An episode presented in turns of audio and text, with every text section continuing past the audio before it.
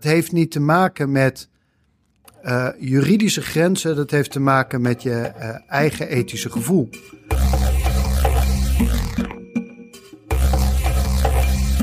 Stel, je bent een hacker en je stuit op een mega beveiligingslek in de software van een bedrijf. Dan kun je proberen dat bedrijf te bellen of te mailen om ze onbaatzuchtig op de hoogte te brengen. In de hoop dat het bedrijf je dan serieus neemt en dat ze niet meteen de politie op je afsturen, omdat je dat lek tenslotte alleen maar kon vinden door bij ze in te breken. Of misschien hou je het uit angst voor gedoe wel liever bij jezelf. Iemand anders moet het dan maar oplossen. Of je belt wel naar een bedrijf, maar komt meteen ter zake. Je wil graag eerst rijkelijk beloond worden voordat je ook maar iets prijsgeeft. En tenslotte zou je nog je geluk kunnen beproeven op de dark web, waar dit soort informatie goud waard is. Tja, wat zou jij doen? Hoe dun is de scheidslijn eigenlijk tussen ethisch hacken en criminele activiteiten? En wat maakt nou dat een hacker wel of niet het goede doet? En hoe moeilijk of makkelijk kunnen bedrijven het voor hackers maken om op het rechte pad te blijven? Welkom bij Cases, een podcast van Deloitte en Dag en Nacht Media. Mijn naam is Vivianne Bendermacher en ik ben techdeskundige van RTL Boulevard, oprichter van Techionista en oud-hoofdredacteur van onder meer Kijk. In deze aflevering de case van Michiel Prins. Toen hij nog maar een hacker van begin 20 was, pleegde hij niet één, maar wel 100 telefoontjes om onbaatzuchtig kwetsbaarheden aan bedrijven door te geven. En dat was het begin van zijn nu mega succesvolle internationale bedrijf HackerOne, dat de brug slaat tussen hackers en bedrijven met als doel het internet veiliger maken. Voor ik je voorstel aan Michiel, gaan we eerst even langs bij Inge Philips, het hoofd van cybersecurity bij Deloitte. Want we moeten eerst even wat context scheppen.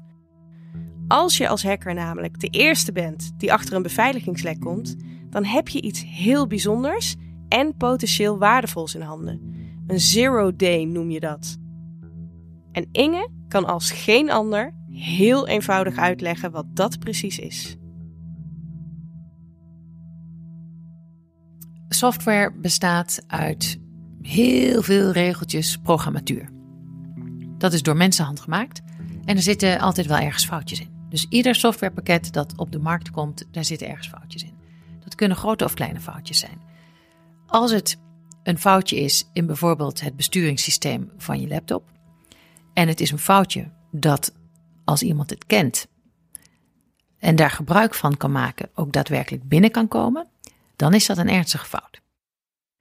Iemand is bezig met het kijken, het onderzoek doen aan een systeem omdat iemand iets aan het repareren is of iemand is op zoek naar nieuwe toepassingen van een bepaalde techniek of een bepaalde software. Stuit dan op een, op een fout in de programmatuur. Dan meldt hij aan de producent van die software: Let op, ik heb een foutje ontdekt, het ziet er zo uit. Op dat moment zegt de, eh, de producent van die software: Oké, dankjewel, we gaan het repareren. En dan zetten ze op de lijst van te repareren gaatjes in onze software. Een zero day is een ontdekte kwetsbaarheid die niet gemeld is aan de producent. Iemand heeft dus ergens ontdekt dat er ergens een gat zit waardoor je naar binnen kan sluipen. Dat kan je verkopen. Dat is informatie waar mensen heel veel geld voor over hebben. In de eerste plaats de producent zelf. En veel bedrijven hebben daarom een zogeheten Bug Bounty Program. Dat is een programma, letterlijk waarop je, waar je op je website zegt: als jullie fouten vinden in onze spullen, graag melden hier. En afhankelijk van het formaat van de fout krijg je er ook een beloning voor. Dat kunnen tientallen duizenden euro's zijn, kan ook veel meer zijn. Als je tegenwoordig in, in eh, een belangrijk programma van Microsoft een fout vindt, dan gaat het over tonnen. Tenzij het op de criminele markt behandelt, dan gaat het over miljoenen. Maar wat ook kan, en uh, daar zijn verschillende bedrijven in, eh, in Nederland verschillende voorbeelden van, waarbij er een soort consortium is van hackers. Of hackers die in, in dienst zijn van een bedrijf, zodat ze gewoon een normaal leven kunnen hebben en een hypotheek kunnen, uh, kunnen uh, hebben. Dus als ze een maandinkomen hebben. En alles wat zij aantreffen, geven ze dan aan dat bedrijf. En dat bedrijf zorgt, zorgt ervoor dat het netjes bij de uh, producent terechtkomt. Ja, en zo'n bedrijf is dus HackerOne. Het bedrijf dat de Groningse Michiel Prins mede heeft opgezet. In Silicon Valley. Als ik hem laat in de avond bel, is zijn dag net begonnen. Een mooi moment voor een tripje door Memory Lane. Nou, in 2012 uh, begonnen met HackerOne. Ik was toen uh, 22 en Jobert, mijn andere co-founder, was toen denk ik uh, 21. We woonden allebei in Groningen. daar hebben we ook gestudeerd. Nou, we hadden eigenlijk al een bedrijfje voor HackerOne. Dat heette Online 24. En daar deden wij, uh, kon je ons eigenlijk inhuren als uh, ethische hackers. En dan testen we security en dan kreeg je een mooi rapportje aan het einde met uh, waar je, waar je kwetsbaarheden zaten. Maar voor de jonge twintigers is de sky the limit. En hoewel ze in Groningen met Online 24 al een aardige business hebben lopen, lonkt het epicentrum van de techbedrijven. Silicon Valley. Als Michiel en Jobert Marijn tegen het lijf lopen, die niet alleen in Groningen, maar ook in Silicon Valley in huis heeft, filosoferen ze samen hoe gaaf het zou zijn om mee te gaan naar het mekka van de tech. Waar Google vandaan komt, maar ook Facebook, Twitter en eigenlijk alle coole bedrijven die ertoe doen. Ze smeden een plan. Ze gaan op bezoek bij Marijn in San Francisco. En in plaats van lekker de toeristen uithangen, stellen ze samen een lijst op van 100 bedrijven in en rond Silicon Valley. Met die 100 bedrijven gaan ze aan de slag. Ze gaan zoeken naar een kwetsbaarheid in hun software. En wat blijkt? Ze kunnen eigenlijk in alle 100 gevallen wel iets vinden. Na een minuut of 15 hacken hebben ze meestal weer iets te pakken dat de moeite waard is om aan een bedrijf te melden. Maar dan begint de volgende uitdaging een contactpersoon vinden binnen een bedrijf aan wie ze hun ontdekking kunnen laten zien. Misschien ga je de CTO bellen, customer service bellen. Nou, het is eigenlijk allemaal best wel uh, lastig om een bedrijf te bereiken als jij ja, best dringende informatie hebt om, uh, om een kwetsbaarheid te melden. En daar is eigenlijk ook een beetje het idee van HackerOne vandaan gekomen. Want daar is zoiets, ja, wij proberen nog in contact te komen met deze bedrijven. Maar er zijn ook heel veel uh, goedwillende hackers in de wereld die misschien ook wel dit soort kwetsbaarheden vinden, maar denken, ja, ik ga het niet melden, want A, ik weet niet hoe. En B, het is ook nog best wel gevaarlijk, want je weet natuurlijk niet hoe zo'n bedrijf erop gaat reageren.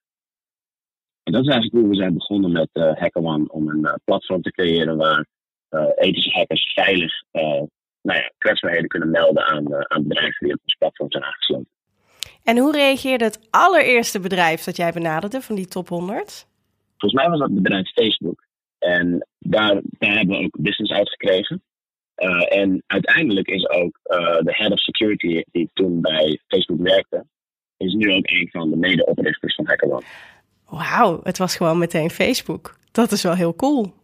Ja, we wilden, wilden dan onszelf een beetje challengen. Dus uh, volgens mij hadden we eerst op Facebook al ge-mailed. En die hadden gezegd van, nou ja, als je een uh, bug kunt vinden, dan kunnen we verder praten. Nou, een uurtje later zeiden we, oh, nou, we hebben een bug. Dus uh, laten we maar gaan praten. Over wat voor soort bugs we het dan hebben? Over alles waarbij persoonlijke gegevens van gebruikers op straat kunnen belanden. Ik merk nog wat cynisch op dat ze bij Facebook vast geen gebrek hebben aan dat soort bugs, waarop Michiel heel diplomatiek antwoordt dat ze nog steeds wel dingen doen voor Facebook. En dan heb je zo'n uh, zo'n kwetsbaarheid ontdekt. Ben je dan helemaal excited? Ben je dan een beetje zenuwachtig? Want je moet dadelijk iemand gaan bellen om te zeggen dat je iets ontdekt hebt. Wat voel je? Ja, aan de ene kant voel je een soort van, ja, een soort van rush van, oh nice, ik heb echt iets cools gevonden. En dat hangt natuurlijk vanaf uh, hoe makkelijk het is om te vinden. Uh, maar met name de kwetsbaarheden waar je lang over doet om, uh, om het daadwerkelijk te vinden. Dat zijn de, de leukere momenten. Als je echt een soort van puzzel hebt opgelost je, je weet dat er iets zit en je combineert eigenlijk meerdere kleine signalen. En dan heb je eenmaal uitgevonden hoe de puzzel in elkaar zit. Dan vind je de kwetsbaarheid en dat is een, een leuk gevoel.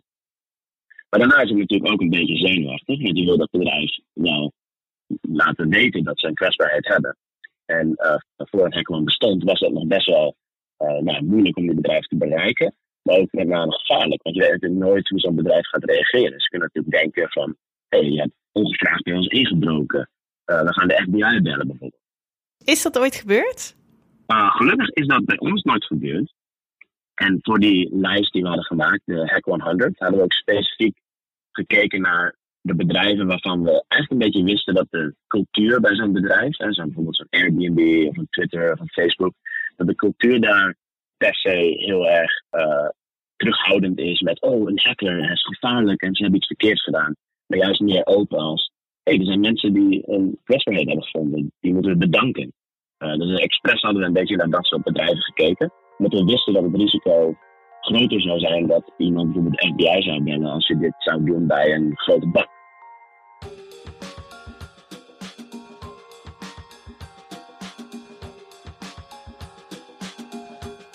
Bij elk telefoontje nemen de mannen een educated guess. Nee, het zijn vast geen bedrijven die de FBI gaan bellen, maar bedrijven die onze hulp waarderen. En toch blijft het spannend, want je weet nooit zeker hoe een bedrijf reageert. En je moet er toch niet aan denken dat je wel ineens de FBI op je dak krijgt? De vraag rijst: waarom zou je überhaupt al die moeite doen? Uh, op dat moment was het uh, uh, voor ons, nou ja, we hebben weer een kwetsbaarheid opgelost. er is nog een kwetsbaarheid minder op het internet, zeg maar. En we hebben dat bedrijf geholpen. nou ja, vaak kreeg je dan een bedankje als ze reageerden. maar in sommige gevallen leidde het ook tot business voor. Dus dan zei een bedrijf van, hey, als jullie dit gevonden hebben, dan zouden jullie ook willen kijken naar of jullie meer kunnen vinden. En dan willen jullie dat voor betalen. Hoe kun je nou als bedrijf het beste samenwerken met hackers? Mijn is in ieder geval elk bedrijf moet zichzelf maar, bereikbaar maken voor derde partijen. En dat zou een ethisch hacker kunnen zijn, het kan ook je klant zijn. Of het kan ook gewoon iemand zijn die toevallig een kwetsbaarheid vindt in jouw software. En uh, als, je, als je moeilijk te bereiken bent, dan loop je de kans dat zo'n persoon dat nooit aan je gaat melden. En dan mis je dus, mis je dus eigenlijk de kans om die informatie uh, te ontvangen en een kwetsbaarheid op te lossen. En dat noemen we eigenlijk responsible disclosure, zo wordt het in Nederland ook vaak genoemd. Er zijn andere termen voor, zoals vulnerability disclosure, coordinated vulnerability disclosure. Dat zijn een beetje de termen die het concept beschrijven, waar een bedrijf uh, zichzelf makkelijk te bereiken maakt. In het geval dat iemand een kwetsbaarheid vindt en dat wil melden. Dat gaat vaak om een pagina op je website waar je uitlegt als je een kwetsbaarheid vindt in onze systemen, uh, dan kun je dat melden via een e-mailadres of soms via een formulier dat je in kunt vullen en dan stuur je dat in. Uh, dat is eigenlijk de eerste stap die, waarvan ik vind dat elk bedrijf in ieder geval uh, moet zetten om zichzelf bereikbaar te maken. -hmm. En aan de andere kant hebben we de hacker die naar een bedrijf kan bellen als hij een kwetsbaarheid heeft gevonden. Hoe voorkom je dat een hacker zijn boodschap zo brengt dat een bedrijf zich gechanteerd kan voelen? Uh, ja, dat is eigenlijk zodra je geld gaat bieden voor het rapporteren van kwetsbaarheden. Dus dan ga je eigenlijk van een responsible disclosure programma uh, ga je eigenlijk meer richting een bug bounty programma, waar je daadwerkelijk mensen een soort van uh, beloning geeft voor het vinden van een bug. Als je die stap maakt terwijl je te vroeg bent in je, in je organisatie, dus je bent er nog niet helemaal klaar voor, dan kun je in dat soort situaties lopen. Dus dat, dat is ook een van de toegevoegde waarden die een platform als HackerOne biedt. Is dat je makkelijk kunt samenwerken met dat soort hackers. En we hebben ook een heel groot team die eigenlijk ja, intern dit soort die taken van uh, een beetje wegneemt van, van onze klanten. Zodat zij zich kunnen focussen op het fixen van kwetsbaarheden. En dan doen wij eigenlijk een beetje, wij handelen het af, een beetje hoe je communiceert met de hacker, hoe je de juiste expectation geeft aan een hacker hoeveel ze betaald gaan krijgen voor een bepaalde bug. Uh, daar begint het eigenlijk allemaal mee. Zodra je beloningen gaat bieden, moet het heel duidelijk zijn hoeveel iemand zou krijgen, wat een grote beloning is voor het type kwetsbaarheid dat ze gaan vinden. En meestal heeft dat te maken met de impact van de kwetsbaarheid. Hoe meer impact het heeft, hoe, meer de, hoger de beloning is. Maar als daar een beetje vaagheid in zit, dan is er, is er altijd ruimte voor een hacker om een beetje te gaan onderhandelen. Dus hoe duidelijker je die regels maakt, uh, hoe, hoe makkelijker wordt om, om samen te werken met de hacker community. Toch voelt het als veel gedoe voor een hacker. Tuurlijk, het goede doen is mooi en het internet veiliger maken is een heel nobel streven. Maar het klinkt niet eenvoudig. En ik kan me voorstellen dat het soms makkelijker, of in elk geval lucratiever is, om je informatie in de donkere krochten van het internet te verkopen. Wat me toch terugbrengt bij mijn oorspronkelijke vraag. Hoe dun is de scheidslijn tussen ethisch hacken en criminele activiteiten? Ik leg het voor aan Michiel. De stap om dan juist iemand met goede bedoelingen naar, uh, naar kwaadwillendheid en uh, ja, voor je eigen financiële gain, zeg maar, dingen gaan doen. Dat is best wel een grote uh, morele stap voor iemand om te maken. Dus op zich zie ik dat niet echt een heel erg dunne lijn. Uh, tuurlijk denk je er wel eens over van ja, ik zou het ook voor allerlei andere doeleinden kunnen gebruiken. Om echt die stap te maken, dat is een, een flinke sprong die ik eigenlijk nooit heb overwogen.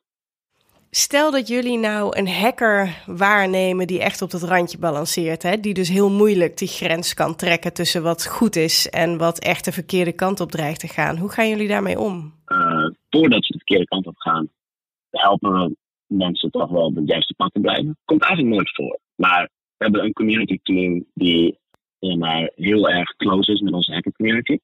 Dus die zien ook dit soort signalen en die grijpen dan ook wel in en die proberen dan ook wel iemand uh, uh, op het juiste pad te houden.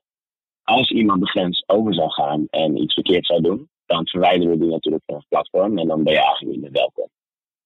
Andersom hebben we wel hackers die vroeger, voor het hacken überhaupt bestond, uh, misschien dingen hebben gedaan dat er ook voor berecht zijn, die nu eigenlijk hebben gerealiseerd van ja, wat ik vroeger heb gedaan was verkeerd en ik heb daarvoor straf gekregen en die heb ik uitgezeten. En nu wil ik juist goede dingen doen. Zo best wel, sommige van onze beste hackers, die hebben een strafblad.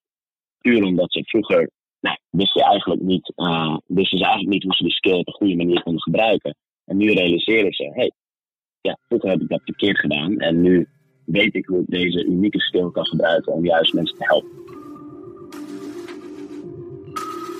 En terwijl Michiel zijn ontbijtje nuttigt en ik door het donker weer huiswaarts keer, laat ik alles nog even op me inwerken. Ik zie helemaal voor me hoe een stel jonge twintigers nog ongeremd door angst om te falen of voor vervolging gewoon maar zijn begonnen. Zij durfden hun tanden te zetten in een potentieel best wel gevaarlijke klus. Op zoek gaan naar gaten in de software. En dat heeft ze bepaald geen windeieren gelegd. Inmiddels kunnen die jongens uit Groningen Spotify, Starbucks, Airbnb, Nintendo, Twitter en Google tot hun klanten rekenen, om er maar een paar te noemen. Maar toch, inbreken om vervolgens te helpen met de beveiliging? Wat vindt justitie daar eigenlijk van? Die vraag stel ik aan Martijn Egbers, officier van justitie. Als ik vanuit daar vertrek, ben ik super blij met mensen die proberen beveiligingslekken te ontdekken. Zolang ze die maar melden. want dan hebben we er nog wat aan. Als je die voor jezelf houdt um, om geld mee te verdienen, ja, dan wordt het lastig. Want dan ga je de criminele kant op. Maar ik ben heel blij dat er getalenteerde mensen zijn uh, die zeggen: Ik ga proberen beveiligingslekken te ontdekken. Ik volg er behoorlijk wat op Twitter. Nou kan ik me voorstellen als hacker dat de scheidslijn tussen het goede doen, namelijk een beveiligingslek ontdekken en dat melden, en de verkeerde kant op gaan, dat beveiligingslek ontdekken en iemand afdreigen, dat die, die scheidslijn heel dun is. Die scheidslijn is echt super duidelijk, keihard en voor iedereen volgens mij niet zo moeilijk te begrijpen. Maar dat heeft niet te maken met uh, juridische grenzen, dat heeft te maken met je uh, eigen ethische gevoel. En dat is best wel moeilijk bij minderjarigen die volop in ontwikkeling zijn, niet erover kunnen praten met hun ouders die het niet begrijpen. Um, daar moeten die, die jongens, het zijn meestal jongens, in begeleid worden, zodat ze de juiste keuzes maken. Maar dat als jij een lek vindt en je weet ergens binnen te komen, dat als je linksaf gaat je een crimineel bent en als je rechtsaf gaat je dat niet bent, dat is volgens mij niet zo moeilijk. Maar je moet die jongens wel helpen de juiste keuze te maken. Maar nu ben je zo'n zo'n uh, zo'n jochie, zal ik maar zeggen, hè? minderjarige jongen. En uh, ik heb een beveiligingslek ontdekt en dan bel ik een bedrijf. Dan kan ik zeggen, joh, ik heb een beveiligingslek ontdekt en ik kan je nu vertellen wat het is. En dan ben ik hartstikke braaf. Ik kan ook zeggen, ik heb dat lek ontdekt, maar ik wil er wel wat voor terug hebben. Wat ik ook begrijpelijk vind. Waar ligt dan de grens tussen chanteren en uh, heel braaf een zero days melden waar je toch ook wel een nou, vergoeding voor zou willen hebben? Kijk, daar is de grens niet zo duidelijk.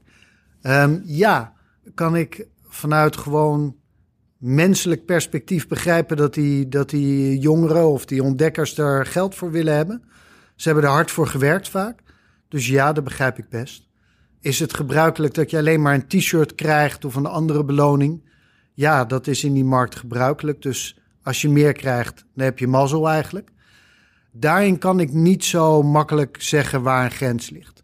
Waar ik heel blij mee ben en wat ik steeds meer uh, zie, is dat er bug bounty programma's komen waarbij je gewoon harde dollars of euro's kan verdienen als je dit soort beveiligingslekken ontdekt. Nou, als jij iemand bent die er goed in is en die zegt: Ik heb genoeg t-shirts, ik wil gewoon harde dollars. Meld je vooral aan bij HackerOne. Meld je aan bij de bug bounty programma's van Google, van Apple en andere grote bedrijven. En verdien er gewoon flink wat geld mee. Super, moeten we vooral uh, uh, doen. En dat je er dikke euro's mee kunt verdienen, staat buiten kijf. Ook als je dat op een ethische manier doet. Bijvoorbeeld door je aan te sluiten bij een bug bounty programma. En bedrijven doen er goed aan om vooral samen te werken met een bedrijf als HackerOne. Al was het maar om te voorkomen dat je je toch gechanteerd gaat voelen door hackers die solo opereren. Maar de wereld rondom Zero Days is breder dan alleen de hacker aan de ene kant en het bedrijf aan de andere kant. Want er is nog een partij die misschien wel heel erg geïnteresseerd is in zo'n lek. En dat is de overheid.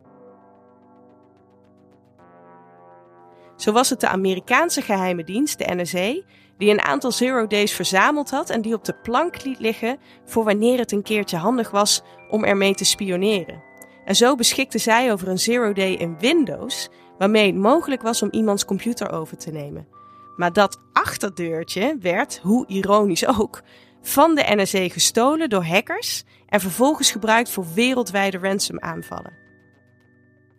Ja, lekker dan. Zou een overheidsinstantie niet juist onmiddellijk naar een software-eigenaar, in dit geval Microsoft, moeten stappen om zo'n zero day door te geven? Er kunnen tenslotte onschuldige burgers slachtoffer van worden. Hoe staat onze eigen overheid daar eigenlijk in? Als je het hebt over echte zero days die heel veel, hè, miljoenen mensen zouden raken, um, dan vind ik dat we als Nederland een goed standpunt in hebben genomen. Namelijk, wij gaan als Nederlandse overheid niet dat soort zero days inkopen om vervolgens als justitie mensen te kunnen hacken. Dat doen we niet. Dat willen we niet. Het gebeurt wel in andere landen. Hè? Als je naar Amerika kijkt, daar, uh, daar gebeurt het wel. Zou Nederland dat echt nooit kunnen overwegen om daarmee uh, misschien wel terrorisme op het spoor te komen?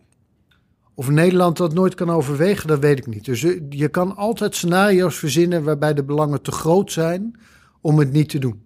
Uh, maar we hebben met de invoering van CC3 met elkaar afgesproken dat wij geen zero days gaan kopen. Betekent niet dat we ze niet kunnen ontdekken. En daar is in de wet ook een hele regeling voor opgenomen. Wat als politie en justitie die ontdekken? Uh, hoe lang mag je dan wachten of moet je melden?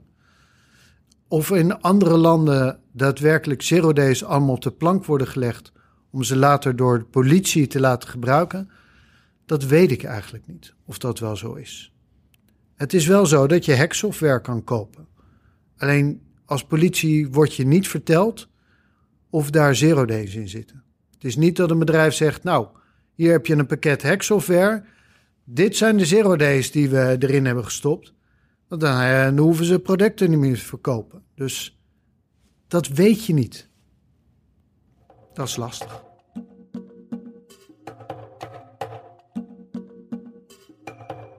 Terugkomend op mijn vraag aan jou, luisteraar. Nu je deze aflevering geluisterd hebt, hè, wat zou jij doen als je als hacker op een enorme zero day stuit? Hoe dun of dik is volgens jou nou die scheidslijn tussen goed en kwaad in de wereld van hacken? Heel eerlijk, ik weet het nog steeds niet zo goed. En wat nou als je als bedrijf op een dag een telefoontje krijgt van een hacker die beweert dat hij een beveiligingslek heeft gevonden? Dan hoop ik dat je er iets minder hard van schrikt dan je misschien had gedaan voor je naar cases luisterde. Al weet je het nooit zeker. Sommige dingen blijven nou eenmaal schimmig in de wereld van cybersecurity. Ongrijpbaar. Net zoals een zero day. Want zodra je erover hoort, is het eigenlijk al geen zero day meer. Dit was Cases, een podcast van Dag en Nacht Media en Deloitte. Abonneren op deze podcast kan via iTunes en Spotify. Of natuurlijk via je favoriete podcast-app. Laat ons weten wat je van deze aflevering vindt in de reviews van iTunes of via Twitter, waar ik te vinden ben via @vbendermacher. Met dank aan de redactie Tim de Gier en Volkert Koehoorn. Tot de volgende keer bij Cases.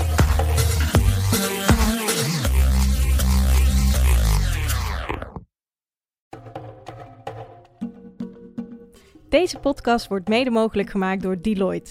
Tijdens het maken van deze serie zagen we hoeveel bijzondere projecten er bij Deloitte worden ondernomen, onder meer op het gebied van artificial intelligence. Ben jij daar nou ook in geïnteresseerd? Ga dan naar werkenbijdeloitte.nl. Daar vind je actuele vacatures voor studenten, starters en professionals.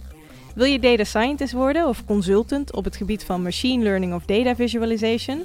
Kijk dan eens op werkenbijdeloitte.nl.